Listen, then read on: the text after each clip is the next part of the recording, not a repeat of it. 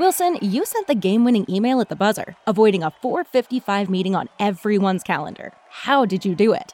I got a huge assist from Grammarly, an AI writing partner that helped me make my point. And it works everywhere I write. Summarizing a doc only took one click. When everyone uses Grammarly, everything just makes sense. Go to grammarly.com slash podcast to download it for free. That's grammarly.com slash podcast. Easier said, done. Uh,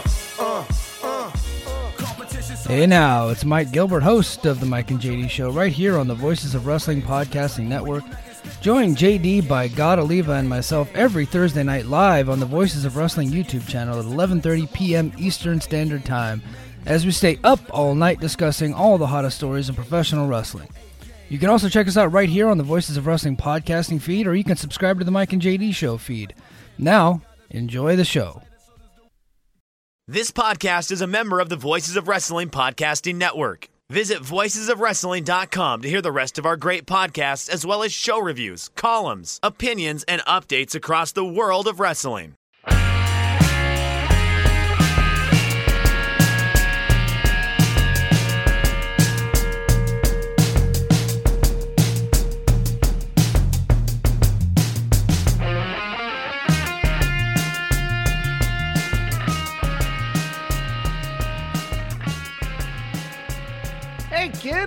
Happy 2023. Do you like wrestling? Well, we like wrestling too on what is usually the biggest week in wrestling. This is Shake Them Ropes. I am Jeff Hawkins along with Chris Novembrino, who is live from Albuquerque, New Mexico now. Congratulations. Yes, I am. I, I love it here. Uh, I'm in my new home of Albuquerque, New Mexico. Uh, this is week one of officially living here. This is the first podcast I'm officially living here. I got my last carload of stuff off the car on Monday. I got onto all of the apps and the uh, Craigslist and web pages and found myself a band to rehearse with the next day. And I have three gigs this weekend already. Uh, life is moving very quickly. Uh, I'm getting settled into the new place. The cats love the new place. I love the new place. I've I been am... here 15 minutes. They've already elected me mayor. I don't know what's going on around here. right. No, I, I feel like at, at the current pace I am going, realistically, I think, Jeff, within about five years, I can be the senator from the state. One of them. They're, Can they're... you name the senators from New Mexico right now? No, right now. Okay, there we go. No, no. Right now, I am classic dumb citizen who cannot name any elected officials in their state. I'm gonna. I, I need to fix that, like, because I, I, you know, think it's important that everyone at least knows like who your governor is. Uh, I mean, for example, if you need to get a pardon, you should know who that person. Is. You're literally is. not worrying about the government. right, right. No, right now the government has not been worried about yet. Uh, I, do have to go to the DMV and stuff, uh, and I'm in, I'm in the process of getting. I have my documents and stuff, but I, am waiting for my my birth certificate. Actually, is at my parents' house and being sent to me. So Anyways, I will learn who the government officials are. I will get a driver's license, okay. but I have three gigs. I'm getting settled in. Uh, have, have I like developed a taste for mango salsa, which is all I think. Bobby Flay, when he does Southwestern New Mexico cooking, it's nothing but. Oh, I'm just gonna add peach mango salsa and blue corn tortilla chips to everything, and then it's all of a sudden it's Southwestern flair. I'm out here in New Mexico. It's red chili and green chili. This okay, is the good. chili capital of the of the world. Uh, we're also number one in nuclear weapons. So just remember the next time you hear about New Mexico, that when New Mexico leaves the country, we will nuke the other 49 states and take all their assets. Something to think about, Jeff. Can you start with Vermont? Uh, maybe, but Texas is right next door. Yeah, but I don't like Vermont. Uh, anyway, I, I, it's convenient. It's too cold there.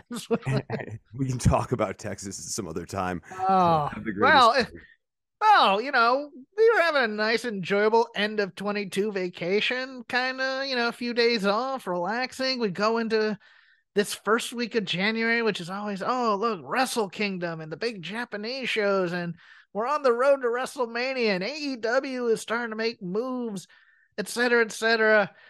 And then this afternoon, Thursday, Vince McMahon kicks in the door and yells, Leroy! Jenkins. the Wall Street Journal at four o'clock Eastern today drops an article. Vince McMahon has communicated to the board of directors that unless he has direct involvement as executive chairman from the outset of a strategic review, he will not support or approve any media rights deal or sale. That means, in other words, he wants back in. And according to the Fightful version of this article, Vince McMahon has elected himself and former co presidents and directors Michelle Wilson and George Barrios, last seen heading the IPO of Bowlero, which actually has gone up 25% since they did that, which shocks me to death. But he's bringing them with him, and it will require three current directors to vacate their positions. Vince McMahon has majority voting power and has reported he's forcing his way back into the company to oversee a media rights deal and or force a sale. He said he would block any attempts to do either without him. He sent out a press release stating that he would collaborate with the current management team, but did not directly address a potential return to creative. Fightful reached out to WWE in an official capacity, as well as the author of the Wall Street Journal, to gain more info, but hadn't heard back. But in an unofficial capacity, ain't nobody know nothing they were all panicking over in WWE when this dropped. May you live in interesting times. Also, in the article, the article notes that this bringing him back would require board approval, and the board has wrote back to him saying they weren't supporting his return. Oh, it gets more interesting and interesting. And I could just see that first meeting George, Michelle, Vince walk in, look around, go, you know what? Steph, Hunter, Nick, Thank you for your service. Chris, what do you make of all this craziness? That last note is the most interesting to me, which is that they do not have the board support on this. Right. The other interesting note to me, uh, you know, because I'm kind of going for the most interesting parts of the story first, is he is either there to oversee a sale or a new media deal, which a new media deal is a clever way of saying, I'm just back, baby. Uh, I, I have chosen to not, in my weird mentality, lose. And I am once again in control of WWE, even if it's bad for WWE in the end of it. See, the uh, sale part is what interests me. Because right, and, it, and it, sale, but he also might not be. We might right. be focusing on the wrong side of the story. Is what we I'm might saying. be, but but here here's how I think it coalesces. I think Vince is of the mentality I built this. And if I ain't running this, you ain't running this either. People that I know, I will sell this thing out from under you and I will let them do with it what they will, but you can't have it. See, it's it's far more it's far I more feel like he won't be happy unless it went out of business entirely. Like, some weird part of him needs I to think so too. by his hands. Yeah, and as long as it's not him putting it out of business necessarily. He's fine with that, or or you know maybe he wants to put it out of business so nobody else can have it. Right? No, that's a like it's weird. It's it it's a I don't want anyone else to have this. These are my toys, but it's also you know I think it goes very much into his psyche. Like he is very big into thinking he was a Horatio Alger story.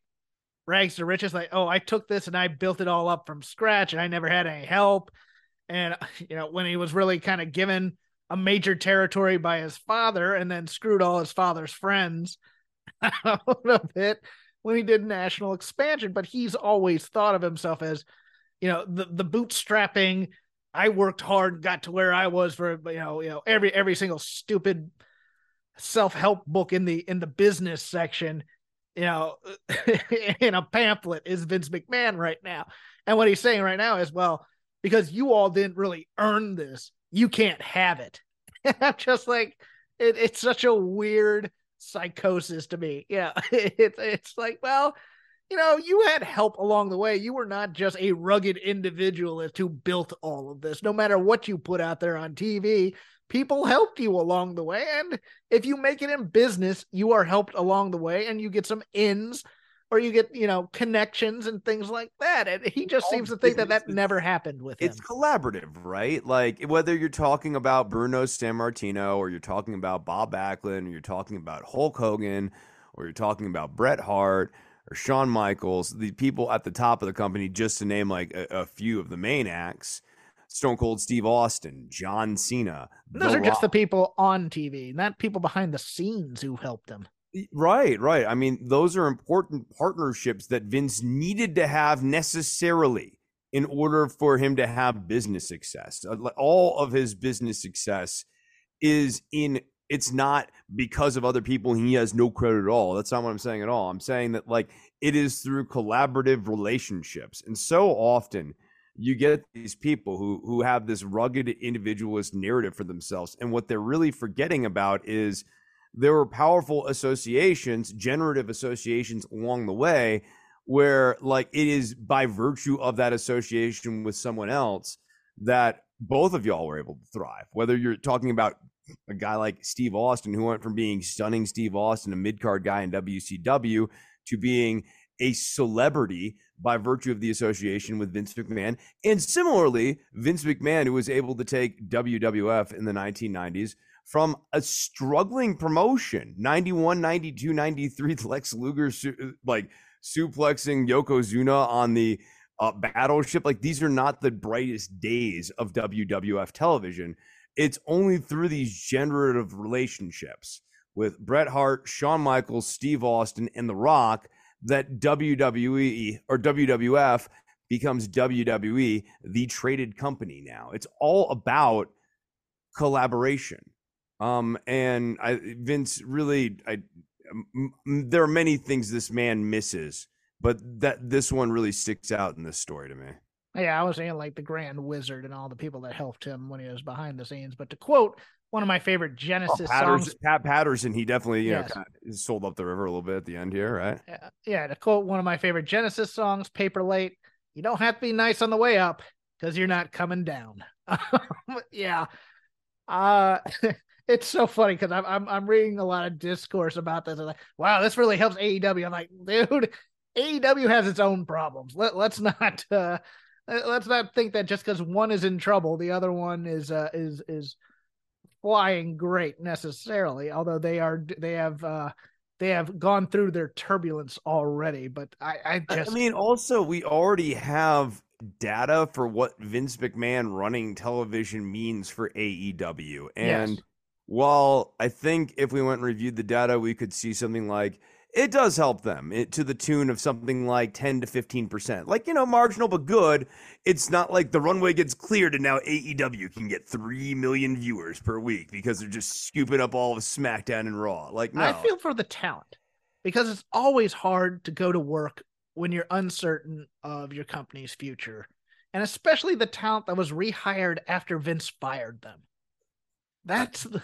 there was that quiet commentary too that sort of happened in the first couple few weeks with the post Vince era where you could just see everybody had their working boots on and everyone was a little bit more energized. Yeah, there was like a everybody was lifted off of everybody. Yeah. They were having fun. You could feel them feel unburdened. Commentary especially just yes. felt like, hey, we can all, you know, we can we can say things we can actually be a part of this show as opposed to just you know sticking to the script or whatever. We can go with the flow here. We can you know have some creativity in what we do. And now oh god help us. I think I, but i think you know what? I don't think he's going to come back to creative even if he comes. I think he's just going to come there he's going to sell it out from everybody. I, I mean i think the ghost of vince will now hang over creative. Yeah. We'll we'll see but i just think like I think they're just going to court. To be honest with you, I don't think anything big's going to happen. Right. Well, I mean, it's gonna be really interesting. Does the board fight him on this? Yeah.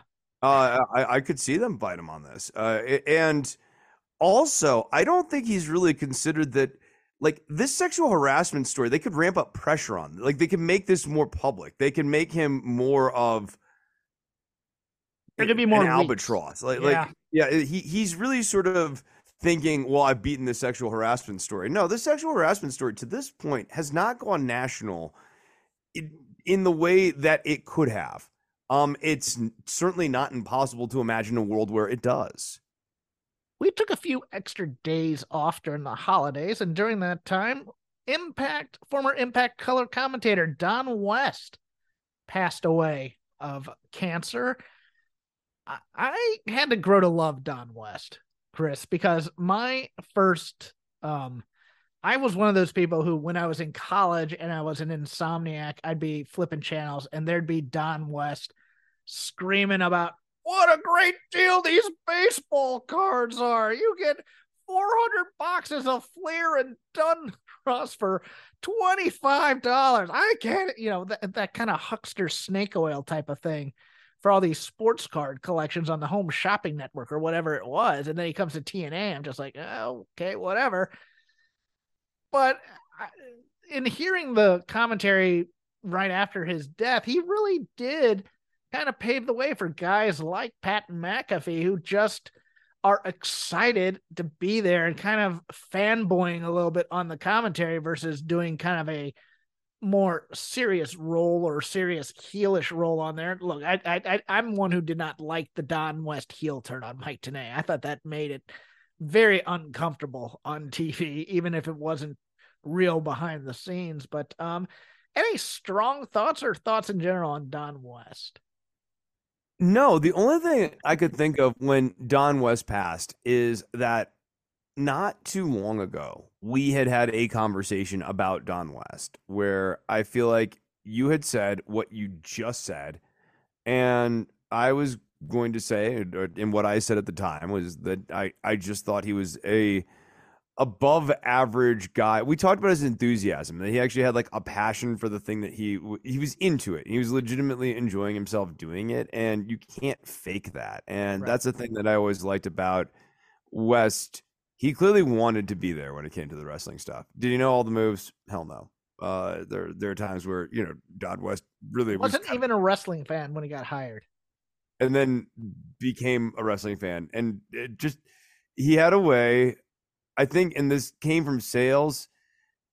I think like, the best salesmen are able to see how a thing can improve somebody's life or whatever, and really truly believe that when they're making the pitch. And I think he was able to port that talent onto wrestlers and see how certain wrestlers, especially if they weren't getting in, you know, in, in his mind, if he could whip up the narrative, like they're just due by like, you know, the way the world views them or whatever. Amazing Red comes to mind, for example. Like Don West was always really into Amazing Red uh, you have something like that, and I, he he was able to really just make you believe like this guy's a star. Yeah, you know, like why why don't people get it? You know, this guy is a star. You're watching a star right now. I, I think that there's something to be said for that. And then we get to the wrestling that has happened in the past week, week and a half, which is just ah, starting last week, late last week, FTR loses the AAA titles to Dragon Lee and Dralistico. And on the same broadcast, Dragon Lee announces he has signed with NXT. He is the younger brother of Rush. He's been on once. I believe he lost his mask in a six man and they had to cover his face for kind of an angle type thing, but kind of a little shocking because everybody says, hey, they won't treat you well in WWE. But it appears that, according to Dave Meltzer, that people close to him said that NXT would or WWE would be the better place for him to go compared to AEW. Which is interesting and also just interesting that they acknowledged it on the television show after FTR had dropped the tag titles to them. And NXT also put out a, a release about Dragon Lee coming to NXT that same night. Chris, any thoughts? I think this is a bit I, I want to say it's embarrassing. Like like the word that comes to mind is embarrassing in the sense like it, it's not that like FTR got embarrassed by this, but to not know that you're about to do a belt drop to somebody who's like leaving the company and thus won't even be holding on to the titles is I'm wondering if AEW knew. That's and, that's the weird and, thing. And, is, oh, is and you're sure thinking, about. and they and they hung out, they hung FTR out to dry a little. Well, bit. FTR was going to lose all their titles anyways. Right. But there's still think, you know, okay. they're looking at possibly leaving AEW and just hitting the indies for a few years. And and mostly this was due to AAA's AAA has a deal with AEW or they have kind of a talent deal. And Dragon Lee's thing is that he can't work New Japan where he used to work a lot because of the whole AAA CMLL uh, political issues. So really, WWE is the only place to go other than AEW. And uh, look, I but WWE has never treated luchadors well. They've never treated small guys well. They've never treated flippy guys all that well. Now they have a place on the card and you can make a lot of money and you can stick around a lot long time and make a lot more money if you want. If you're if you're an artiste, if you're somebody who cares about having great matches and being used, it's not the place for you, I don't think. If if you just want to survive on a card, take an RKO after doing a fantastic move and basically be a mid-card geek, it's a great place to go make $300,000 a year.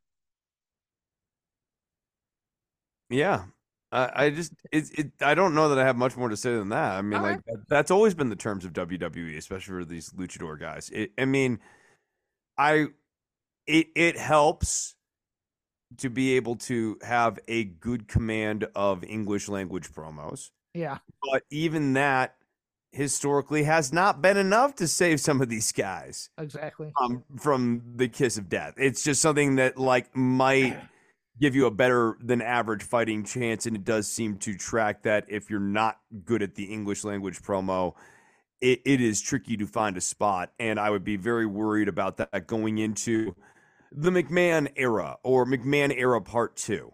Uh, I, I think the changes that we were sort of seeing in terms of presentation for some of these guys in NXT, I can't names can't immediately come to mind, uh, but I do recall that there were some non-native speakers who were getting better presentations last year Yeah. after Vince, and I don't know that that's going to continue now.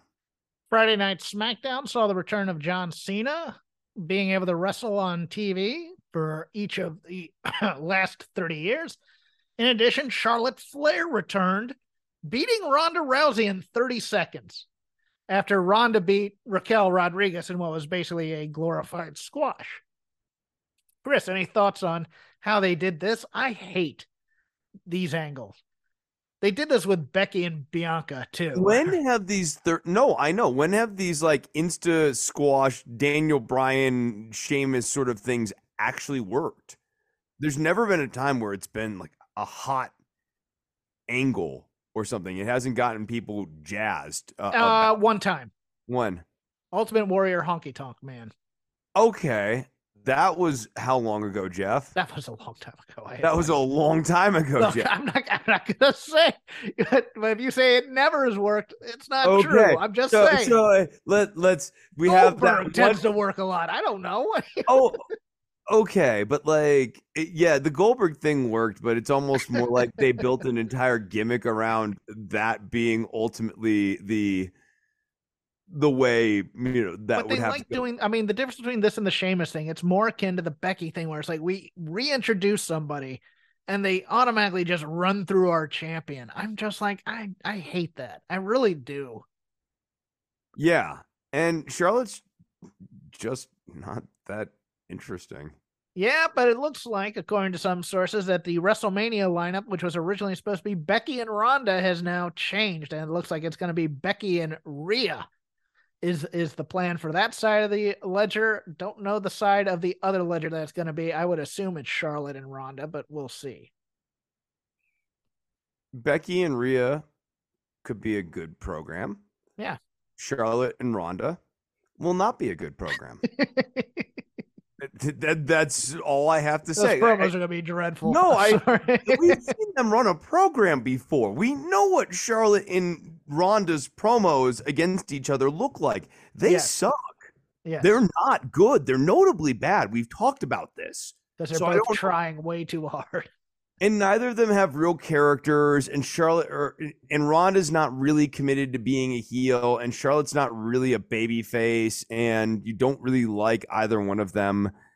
And you kind of hate both of them, but not in a man, I can't wait to watch these two people I hate fight sort of way. Just more like you guys are both annoying. I don't like you. AJ Styles broke his ankle, looks to be out six weeks. Hope to be hopes to be back in time for WrestleMania. I guess he's not winning the Rumble. Very, very true. Then we get to this week on uh gosh, just two nights ago, Wrestle Kingdom. Sure, you had the Omega Ospreay great match, but what's pertinent to me and my interest? Well, FTR lost the New Japan tag ti- or the IWGP tag team titles. to Hirooki Goto and Yoshihashi. I was gonna That's- say, what did Toru Yano do on the Nice short. Yeah, well, Toru Yano, uh, I think he appeared on uh, New Year's Dash, and uh, he will be in the King of Pro Wrestling four way for that, or uh, that was in a Rumble, I believe. I don't know. I Mm. gotta be honest with you. Oh, you Uh, said you're interested. I was like, well, that that yeah, well, Toru Yano. yeah, know, right. I know, I know. greatest pro wrestler to come out of Japan in the last twenty years. I don't care what One of, one of the one of the nation's finest exports for He sure. is. But the artist formerly known as Sasha Banks, aka Mercedes Monet, or Monet. Uh, I don't think she's a French impressionist painter, but it's more of a play on money. Made her debut at Wrestle Kingdom. Bayley had flown out there to support her friend. Naomi was there, and look, they're buddies with FTR, so everybody got to take some photos together. Came out, challenged Kairi Sane. That match will happen in San Jose. Um, and tickets to those uh, got a nice little brisk sales out of it. So, yes, Mercedes got her Ribera jacket the other day, too. She is loving the Japan lifestyle. She loves anime. She's a pig in slop right now. And it raises some questions as to whether or not she'll be on her way to AEW or she's going to use this as leverage to WWE. But yeah, she will be working Stardom in what Stardom hopes will be the biggest women's program for their company and giving them a nice shot in the arm. Yeah, I, I mean, I think that the the potential here for Stardom is pretty high. I, I think this will give them a really nice shot in the arm. In fairness, the promo wasn't that good, unfortunately. Uh, a little bit of culture shock, a little bit of stage fright, a little bit of, I mean, you know, when we watch Sasha, she, when she puts on the diva kind of attitude, it feels very try hard. It doesn't feel like it fits her. Like she's wearing a costume and she's playing this. A lot of it came up there, and they also botched a move, unfortunately, um, in there. But I am kind of excited because look, Kairi's great, Sasha's great. Once they get into a match, they're gonna practice this thing for a month. It's gonna be phenomenal. Now, I think it was obvious when this happened that then chatter started to come over to, well, is she going to be uh Saraya's partner next Wednesday at the forum in Los Angeles? I boy, they did not they they they did an angle on Dynamite this week to dissuade that, but they also dropped hints at the same time. Like Britt Baker calling herself the boss. Wink, wink, nudge, nudge. I am of the opinion that she is not signed right now. Could be, and it could be a swerve where Sheeta takes out Toni Storm. But overall, I think it's a mistake not to advertise her if she's on the card and and to do a double type of surprise like that to to fool the smarks and to keep and to play the internet is a stupid business move. Do you agree or disagree with that? Yeah, if you have Sasha Banks, you say you have Sasha Banks. Yes. Okay, good. I just No, for I, some I- reason everybody's like, well, you know, he could be keeping it as a surprise. I go, why would you do that? no, Ticket no. sales have not been the briskest for the uh for the forum necessarily. You want people in that building if it's going to happen, so you need to tell them she's going to be in the building. You can't just say, yeah, just allude that somebody we know may be in the building on that night. You know, you don't have to. I mean, you have to hit the nail on the head, but you at least have to like say, yes, I have a partner. She's. You can take that to the banks. You know that kind of. but yes, uh, that ends the news portion of this show. There are no sponsors this week, as uh, we haven't heard if any of them are going to actually re up for the year. So we'll just go into the lazy river of wrestling criticism. Whatever we watched, whatever's on our mind for the week that was, or week and a half that was. We can bring it up right here. Chris, I'm going to start. Did, did you get a chance? I sent you a link to this. Did you get to see Nakamura and Muta face off? I I did not get a chance to see them. I man, you know, I've been moving. I understand. yeah, yeah. Um, I, I really. did, however, see Oh. the post match thing. oh, did you? Yeah, The, which part? The Muta part or the Ma- Nakamura part? the mood apart. okay, I will. I will give context to that uh, eventually. Um, Yeah. I enjoyed the match for what it was. Look, Muta has a very special place in my heart and my fandom. because he did his excursion mostly in Crockett and became a big star in Crockett. So I I mean, he changed the game for the way I looked at wrestling in, in terms of what guys could do athletically for a 55 year old man or with shot knees. He, I think 55. I mean, might be 65. Yeah, I was, yeah, I was gonna say, is he only 55? I don't think he's only 55. I, I think, he's he's 65 60. Yeah, I think he's 65 or something like that. Yeah, he's got robot. I mean, they, they worked this match well. Yes, they stole the ending from a Best of the Super Juniors match between Bushi and Will Ospreay, but I think they did it better. So there's a bit of a Milton Berle aspect to this, where uh, where Nakamura basically locked after taking two missed shots, a red and a green, avoided the black mist by uh, planting one on old Muta and taking the mist out of his mouth and spitting it right back at him. Thought it was creative at the time. Got some context that wasn't so creative or original, but I think they did. But I remember the spot back from the Super Juniors match now, and I think they did it better. Uh, that's just a personal opinion. Your mileage may vary. Um, yeah, Muta did not ingratiate himself afterwards, dropping a uh, gay slur in the post-match media scrum uh jokingly but still you don't say those types of things in in uh in today's so- today's society much like you don't call him the pearl of the orient anymore jim ross um yeah uh that was a little problematic but um Nakamura got his tribute match and he had his working boots on, and that was good to see as well because Nakamura hasn't had much to do in WWE. They brought over that uh, his original violinist from the WrestleMania intro uh, intro that he did. I thought that was cool. The sense of pageantry in Noah was quite strong. I thought, yeah, no, I, I just What's so special about Hero Bread's soft, fluffy, and delicious breads, buns, and tortillas? Hero Bread serves up 0 to 1 grams of net carbs, 5 to 11 grams of protein, and high fiber in every delicious serving.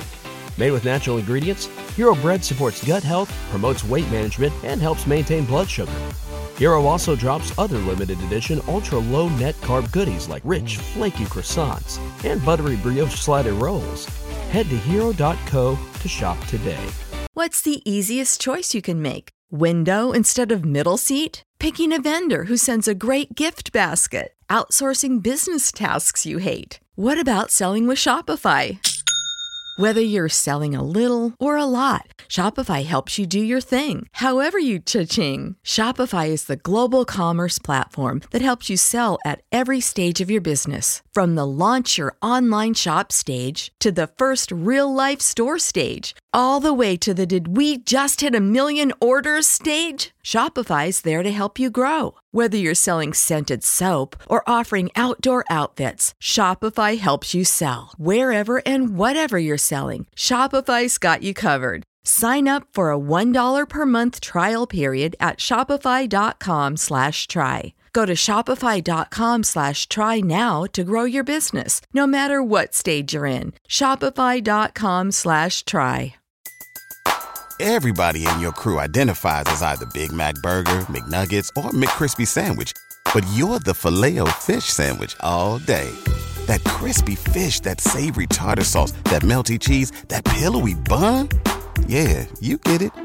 Every time. And if you love the filet of fish, right now you can catch two of the classics you love for just $6. Limited time only. Price and participation may vary. Cannot be combined with any other offer. Single item at regular price. Ba-da-ba-ba-ba. enjoyed this match for what it was. It was a fun popcorn match for me. There you go. Your go.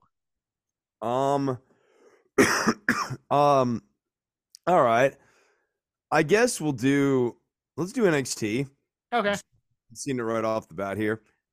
I thought it was real interesting at the end of NXT that Breakker got the upper hand on uh, Grayson Waller here because they've been doing a lot of booking that would suggest that like there are heels on the horizon to face the champion next, but this little this little one upsman moment for Breakker versus Waller makes me almost think that they might be doing a belt drop to Waller here. It's to bring maybe to bring Bron up. Yeah, exactly. It is interesting because it's like, well, Grayson's pretty much the best heel you have right now in the company. And Because Breakker got so much over Waller here at the end of this that it Yeah. almost feels like Waller has to win this match now. Like, it, Yeah. it, or, or another way of putting it is if Breakker beats Waller next week, the way Breakker kept his cool through the entire Grayson Waller try to get under skin thing, the Grayson Waller effect, and then beat the crap out of him. If he then beats him for the title, what does Grayson Waller have to do in this in this promotion? Exactly, and it's probably and Waller's not going to beat him clean. Of course, he's going to find a way to trick him or whatever. But given given that you've already uh, fed JD McDonagh to one of the Creed brothers, I mean, the natural thing to me would be you know uh, Julius Creed versus Bron. I think that'd be fun, but the Creeds still aren't really heels. They're still kind of. I mean, Diamond Mine's still kind of in that. They're still baby faces. In Oh yeah, ways. yeah, they're baby faces. Yeah, But there's no- but there's no- yeah, there's no threat to Bron in there that that that's logical other than Grayson Waller. Well, Grayson Wall. I mean, you also have um uh Carmelo, and, and they're kind of heating up. Yeah. But they're Yeah, they- but they've now been paired out paired up with Apollo and uh and Axiom. that is true. That is true. I mean, I guess I guess you could elevate like- Carmelo again after. Dijak is a good threat for Bron Breakker. Dijak, yeah. Well, that's I think that might be the end game. I think Yeah. Because then then you can have because the problem in NXT is there's really nobody for Bron to work at underneath, and Dijak solves that problem. Oh god, that'd be a great match. I'm kind of here for that. I gotta be honest. I am too. Yeah, no. Um. Let us I- it- pray. oh, go ahead. Oh no, but but it does. It, it was just an interesting little moment here because it's like that the other people who've been kind of getting heated up for the title chase have all been kind of heels. So it's just interesting to see Breakker get such dominance over Waller. Yeah, they've been, they've had some. They have some. I mean, look, they have some good and they have some bad in NXT. Most of it, but everybody has kind of something to do now. Like uh, the women. Again, I will say this, and we we should take our victory lap where we can. Jacy Jayne, obviously, the the standout of Toxic Attraction when it was a threesome, and now even more so now that they're still a duo. Oh yeah, no, she's the clear winner here with the uh Mandy Rose sort of uh dissolving. She's cutting the promos for them right now, and she's great at it in terms of what the WWE wants out of a promo. I'm not saying that she's a great promo per se, but in terms of being able to read the lines that are given to her that are ridiculous, she's perfectly acceptable and actually pretty good at it, I think. Thea She's- Hale she's is character. Yeah. Thea Hail is nonsense, and I love her. Although the most preposterous part of that whole girl fight segment is Alba Fyre coming down with a baseball bat, like like Brick Hanlon and Anchorman grabbing a trident and just getting just getting bonked on the head by Isla Dawn like a geek. I just I howled at that. Gotta love that Isla Dawn. Gotta love oh that. Oh my goodness. You know, um, I, I like Carmelo a lot. Um, I don't like this program for him. I think it cools him down way too much, to be honest with you. I'm with you. Um, I, I think that if Trick Williams needs to do stuff, Let him let's go do stuff Let him go do stuff. Exactly. I because I, I, think- I want Carmelo to have that aura of greatness at all times, and I just don't. It feels like they're just Trick really doesn't feel like an addition to the No. act in any meaningful way. Uh, and I think Carmelo works as either a heel or as a baby face, but without Trick, it's much easier to make him a baby face. And if you're gonna have like Grayson Waller as your champion here, which is potential now, Carmelo as a baby face going up against Waller could actually be a very interesting little program. I would pitch this. I would pitch maybe giving uh Carmelo a little bit more of an arrogant flair and making Dijak his bodyguard as opposed to Trick. And you kind of reduce the party boy type of thing because everybody loves to party on this brand. That's what you notice. Everybody's going out celebrating. Everybody's going out clubbing. You know, uh, Enofe and the- Blade and sometimes the conflict is over how you party, right? Yes. Yeah, like like in which way do you party? it's that is NXT the high school all over again. To be honest with you, Like yeah, you you could goth party like the way that Joe Gacy and all those guys do. Like you know, like they they have their their good little goth party, and they're like, well, we don't like to go out and like go to the clubs because we're smarter than that. That's why we all hang out at Steve's house. And and then you have like the the nerdy guys who are like, no, no, no, no. If we just kind of like, you know, fake it until we make it at the clubs here, it's gonna work out. And then you have the people who actually like really clubbing. It, And I- it's I do like the past couple of weeks they've given Drew Gulak something to do. I think Yeah. that's been a nice addition to to the NXT roster. To be honest with you, that's a guy. That's a guy that that should be on any show you can get him on because he's so versatile and he's so good as a wrestler and a trainer that he could be an asset to whatever roster you put him on. two notes on him. One, he looks like he's in incredible shape right now. And Yeah. two, I think it was too early to turn him. I think I would have left it ambiguous for longer. I, I I agree with that. I like you know I think uh, the Charlie Dempsey thing. I think it was a little too soon to uh, put that out there, and then to go through beating. Uh, he beat uh, uh, Chase. Yeah, he beat Chase. Chase, and I you know Right. No, I, I, I think they had an opportunity with Gulak and Chase to do a, a bit of a mini version of Cobra Kai with like the two schools. yeah, and he's done that with he did that in Evolve with uh Catch Point. I mean, he, he's good at doing these types of angles. I just think with WWE they they love to rush to the heel stuff real quick. Yeah. Yeah. No, no, no. I and I think you have to know that we have to boo him as opposed to you know leaving some doubt in there. it's like why? Right, right. No, and uh, it's it's actually perfect to have them both be baby faces, but like, and, and then eventually you turn Gulak, but like you need to do a couple of weeks where Chase loses his temper, and it makes Gulak seem like the sympathetic figure because he's calmer, and Chase is the hothead. Like this is actually very similar to like the Cobra Kai stuff, where it's like getting under uh, uh, what's his name, uh, Danny's skin. Anyways, Yeah. Point being, um, NXT. Shall we? Your turn. Your turn. Let let us celebrate more stupidity, more more incredible, incredible, unrepentant stupidity. You know, prison changes a man, and it has changed Dominic Mysterio from bad community theater actor to hardened criminal. I adored this segment. I have adored the ones on. Uh, I have adored all the segments of him trying to bring Rhea home for the holidays. I just think all those have been great. Um, but also Dominic's totally a rat. He totally that's the way he got out of prison so quickly is he completely gave somebody up. I'm convinced of this. Uh, I really enjoy how Dominic's like aesthetics keep adopting different wrestlers. So it's like a little bit of Eddie Guerrero, but now we've also brought in a little bit of Razor Ramon into this guy. Yeah. So who else can we bring in on this? Nails. Oh, that'd be yeah, a little bit of DOA. Uh, I mean, you could always uh, classic aces and eights could be brought into this. well, that's another company, but okay. Can do a little Los Boricuas. if you Uh, I, I didn't know. I didn't necessarily think that they wanted to revisit DOA. Yeah, not as a DOA. um, but yeah, Do you think he got jumped into a prison gang in his 30 minutes in the holding cell? uh, that that's. I mean, how did he get out? Jeff? American Me or Blood never- In, Blood Out, starring Dominic Mysterio. This is what I want. I just love like framing going to jail for a night, like you know, like going to the drunk tank. Going to the trunk tank is Yeah, hard it's- time. yeah, yeah, as prison. Yeah, Oh, we need lockdown. Dominic Mysterio edition.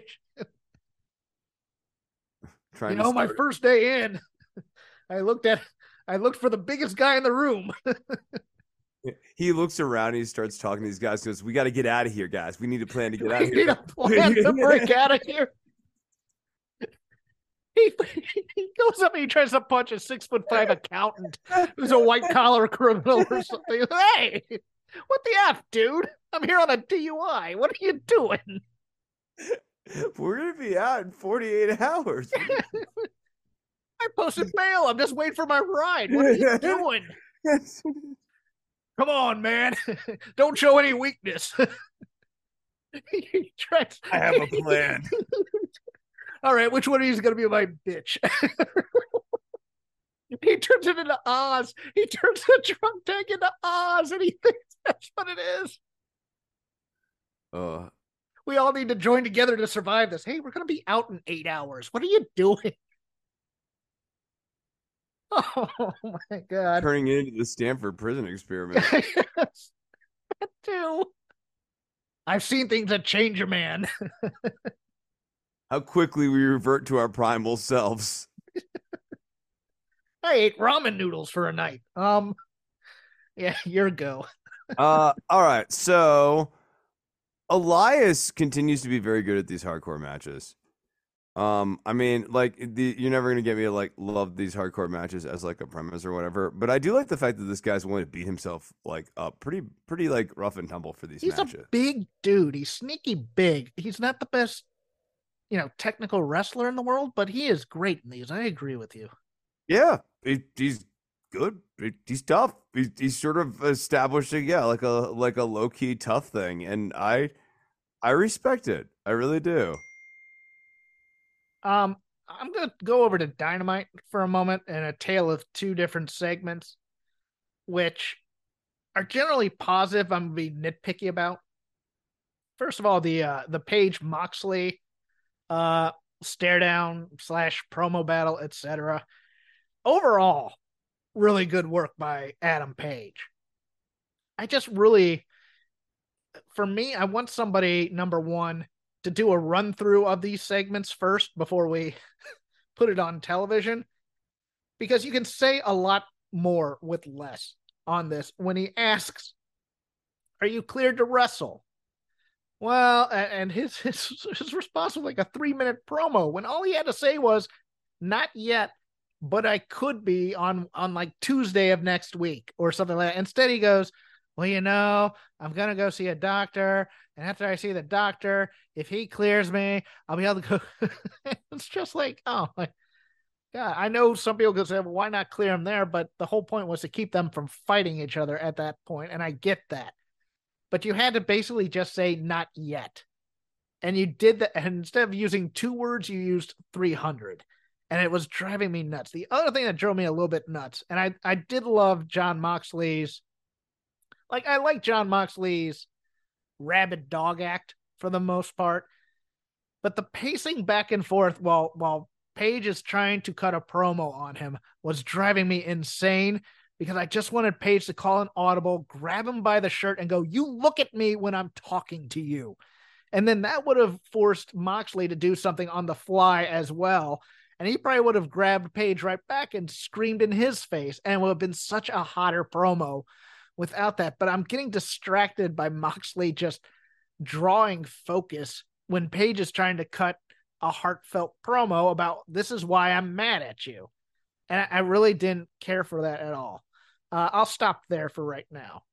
Any thoughts on that? Um, no, I, I, I think the only other thing I have to add for it is I, I find the Moxley Page angle like a little confusing as to who's going to win now just because of what's going on with MJF and Danielson because I feel like MJF is going to make Danielson have to beat a member of Blackpool Combat Club or something. Oh, I think the I think the ending of the match is fairly predictable to be honest with you. I oh, think oh, you... pa- I think Page knocks out Moxley. Oh, Moxley okay. goes on vacation for a few weeks. Okay, so you you think Moxley's losing this? Yeah. I do. Okay. All right. All right. Well, then, then I think that one's fairly obvious. Then. Okay. um. I, okay. Well, here, here's my another note on Dynamite I have. Um, Cargill should have lost in this match once Red Velvet walked out on her. Yes. she's quote unquote undefeated, but that doesn't apply to tag matches. And this is exactly the time where you beat someone like this. They can lose in a tag match. It's like obviously going to have an asterisk. Like yeah, she got beaten because Kiera Hogan and Skye Blue outnumbered her, and like you know, but it wasn't a singles match, so it doesn't count against the streak. Right, and it doesn't mean that Kiera Hogan can beat Jade Cargill or whatever, but like narratively, it's infinitely more satisfying than Cargill then still overcoming the odds. Well, Chris, let me let me even make it even more weird because why is Kiera Hogan involved in the finish of this match at all when you're pumping up for a Jade Cargill versus Skye Blue match on Friday. Skye Blue needed to roll up one of these two, preferably Jade, to get the win to set up the match once Red Velvet left. It just it made everybody look kind of stupid. it, Red Velvet's the focus, right? It's the Red Velvet betrayal that you care and about. are we supposed than- to root for Red Velvet here or or not root for her? Because while I think Red Velvet has improved greatly in the ring, while Jade has not, it still wasn't all that clear that we should be booing Red Velvet for rebelling against Jade, who gets star pops. She doesn't get good guy pops. She gets those star pops because people know she's a star. Yeah, uh, th- this this is a mess. It, it really was. I, I just thought that one Skye Blue probably should have gotten the pin here, but two, once you have once you have Cargill outnumbered, the other team has to win. She has Let, to lose. let, let's praise the best act right now in AEW, in my opinion. Jay Lethal and Jeff Jarrett. These guys are fantastic. They are fantastic heels. They are fantastic reactioners. They are fantastic actors. Everything about that acclaim, uh, everything about the the the promo on Friday, responding to the acclaims rap dissing them was fantastic. Lethal got very angry and stormed off. Jarrett just did a slow burn and said, "I'm going to end your career." I love that. I hated what he did on the to to promote on his podcast. That was stupid. But then we get to this match, and Jeff Jarrett is is just so solid as a heel, as a mid card heel who is there to elevate the baby faces and make them look good. He is just so great. He goes in there. He, he has he has his he has his want, which he's going to go after Max Caster. So he goes there, slaps him, does a couple moves, tags in Jay Lethal, who does most of the work here. We get rid of. It drove me a little bit nuts that they let Billy Gunn in the ring to do to get his pop, and then they kicked him out. At least that was a good thing. Kicking out Satnam, I howled. I howled at the middle at the double deuce.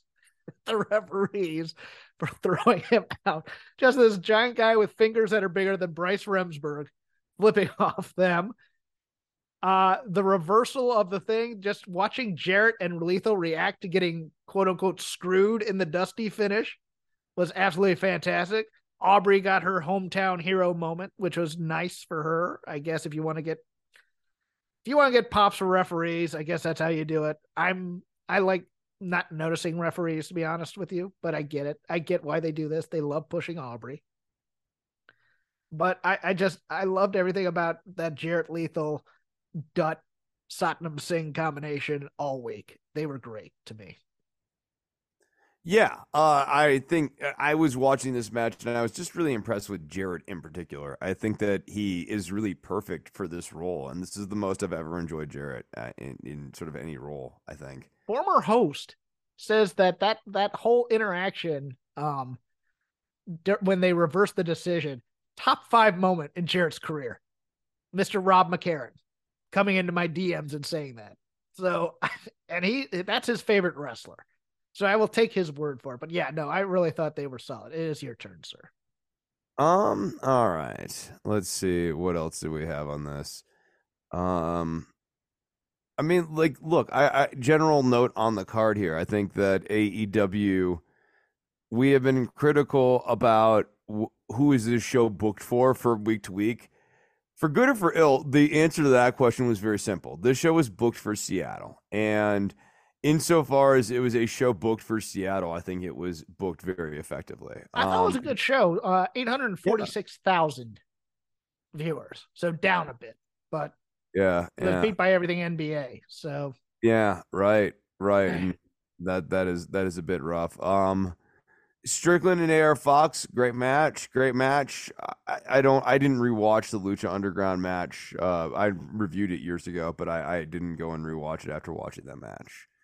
Um, I, I had like a note to do that, and then a- like then I, I then I didn't is And how I that story goes. Um, I I do, uh, and then Darby Allin versus Samoa Joe. We liked this match the first time out. Um, I think this was this also delivered as well. Um, it wasn't as good as the first one, but I really liked it. Right. it- yeah. And I'll feel you. I, I I liked it. Yeah. Um. Maybe not as good as the first one, but like, it was good. And I don't know. Like, I just like these guys as a feud. Like, and, and in this case, this is a situation where Darby Allin could be the champion, and now you could have Samoa Joe as the heel chasing the babyface. And that actually is one of the rare times where it kind of works just as well as when the babyface chases the heel.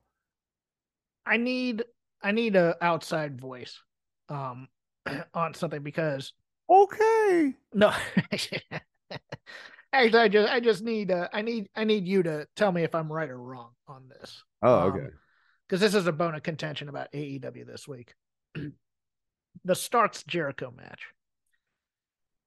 The Ricky Starks presentation isn't working for me as well it is as it is some other people. Some other people are thinking he's coming off as a star. And I just think like in the middle of this match, when he's doing his poses with the arms coming out flailing and when he's like grabbing his hair like doing the head down thing number one it comes off sports entertaining and it doesn't come off very alpha to me. It comes off somewhat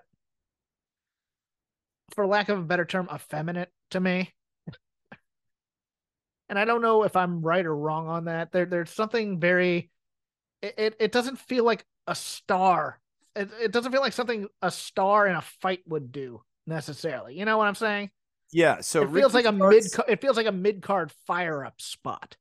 Ricky Starks does this thing with a number of his poses that I think is very unfortunate, where he moves into a side profile and it makes him look that like he is only two point seven five dimensional. Yes. I And- think no, I think that nailed it. I think that nails it for me. A lot of it.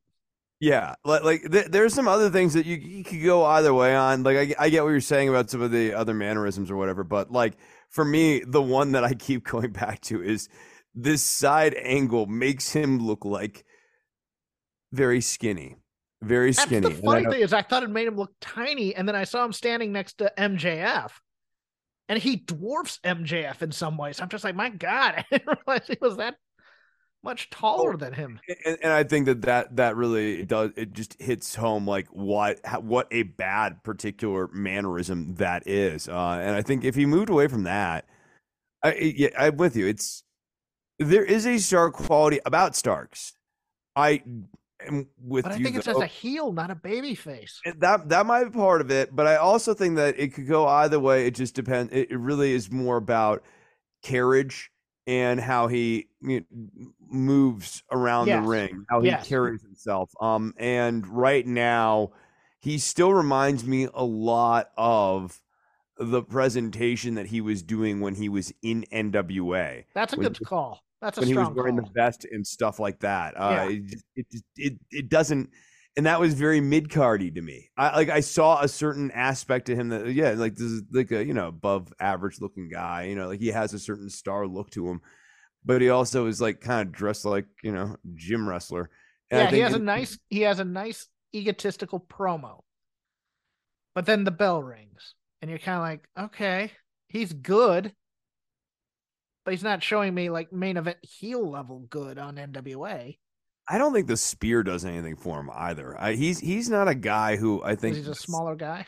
Yeah, I, and well, also because this gets back to the 2.75 dimensional thing. The spear requires you to go completely lateral, and so it really sort of emphasizes his thinness.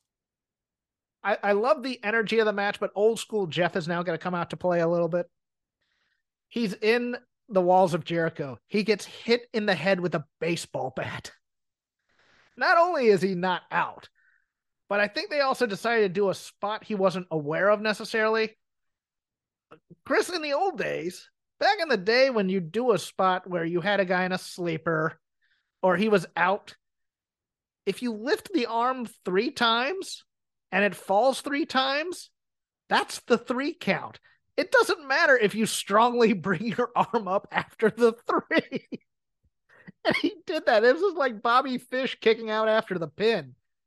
I was like, I was like, okay, they need to go over the history of that spot a little bit more if they're gonna do that because it's like one, two, three. Oh, now I'm gonna lift my arm up and be strong. Like, no, no, no, that was a three count already. Hold on here. And I get look, I get that the indie type crowds are gonna forgive that kind of stuff, but it's just it's just me watching that going, all right, that didn't go as well as it should have right there. But yeah, um, overall, I thought, look, hot crowd, hot show. It was one of their better shows, I thought, to be honest with you. Um, with the exception of that just god awful Saraya segment where Toni Storm and, and Shida are sitting there and I like- And she was like, "What the f?" right. No, but and, and then Toni Storm and Saraya continue this conversation as though it's not only just that Saraya had just chosen Toni Storm, it's that in so doing, it made Shida explode into a thousand pieces and she was no longer in the room. It was it was so baffling that neither one of them could see the visible disgust on My face. My favorite part of that Shida looking at Renee and Renee going, "I don't know either." Like I, I, I mean, and again, it just sort of makes you hate Saraya and Storm. Yes. It- These are right- your right- baby faces. What are you doing, making them mean girls to the transfer student? and, and it's like not even like Saraya is like uh, being deliberately mean. It's like worse. It's that sort of like obliviously doing something Yes. that's really deeply hurtful. It's you're Uh, beneath me. You should know you're beneath me. I'm gonna go talk to my cooler friend over here, Toni Storm. It's like, well, hold on here. No, it's it's well, it's I'm saying it's like one of the most sympathetic things, like for the the person who's the recipient in this Yes, case. and they're- and they're where gonna do- somebody says something really hurtful. And they don't even realize how hurtful it is to you. So of course you sympathize with Shida, and you And they're don't sympathize this. I think they're gonna kill this by turning Shida heel. Yeah, yeah, like, oh my god, I can't believe she did this to her friends. And I'm like, hold on here. I know, I know. Maybe she'll serve a day in prison like Dominic. Prison really changes a person. she'll come out. She'll come out with like the dirty pantsuit, like it's been, like she's been sleeping on a bench all night, just whacking people with kendo sticks. Um, any, anything else, Chris? Um, from this week's wrestling, I don't, I don't think so. I think that's all I got. Uh, I'll do a couple real quick hits. I do like that on Dark. They're now doing some smaller angles for guys that are on less. They they gave uh, Rohit Raju a nice promo, I thought, and they did a promo where uh, Brian Pillman Jr. came to Arn Anderson and Brock Anderson for help after b- both Brock lost and Pillman Jr. lost, and it was the best promo Pillman's ever cut because he was actually he had dropped any facade of a character and it was nice. And it was it was it was a nice little promo from him. So i'm liking those types of things. And i will give i will give a plug to the queen of aew dark emi sakura because she is in her mid 40s and she is doing moonsaults. And nobody's watching her squash matches where she's just killing people and she's great. I've been really enjoying all of her matches she's had her run for the past six months and she's had some bangers with Toni Storm. She's had some great tag team matches where she's just chopping the crap out of people. You, you give up that goofy queen gimmick where she's doing We Will Rock You type of thing, and she is solid. I, I like her a lot, even though she doesn't get a lot of play on the main show. But uh, yeah, those are my only other things. Yeah. Um, I, I don't have other things. Okay. So Cool. Yeah, that's Go it. enjoy your new town. This has been Shake Them Ropes. You can follow me on Twitter at CrapGame13. You can follow the show at Shake Them Ropes. We update every time a new episode drops. We are part of the Voices of Wrestling podcasting network. Shows for every type of fandom that you can think of. A lot of Japanese wrestling, stuff behind the Voices of Wrestling paywall. They gave instant reaction to Wrestle Kingdom out there over this weekend. If you wish to join that Patreon, we don't see any money, but we like the guys over there. Go help them out. Chris also uh, has an Instagram account at Doctor underscore Nove. That's the word Doctor underscore Nove. Guitar lessons, moving updates, cats, all those other things. Chris, what are your plugs for this week? I mean, you basically nailed it. Uh, don't worry about the government might come back here at some point in the next couple of weeks now that I'm like settled in and there has been enough news that I could easily fill an hour with bantering about the news on a light level. So be on the lookout. Maybe I'll tape it this upcoming week. Maybe I'll tape it the week after that. Who knows? Who knows? I'll I'll announce it here. You'll be you'll hear it here first, and then you'll see it on patreon.com slash DWATG. I also have another podcast called The Dynamite Show. It's on the Fight Game Media Network for five bucks a month. Myself and Paul Fontaine, about 10 minutes after Dynamite goes off the air. Hot takes, not reason at all. Just crap we haven't even thought about. We're thinking about. You can find that at patreon.com slash fight game media. For Chris Novembrino, I am Jeff Hawkins. We'll see you next week. Bye bye.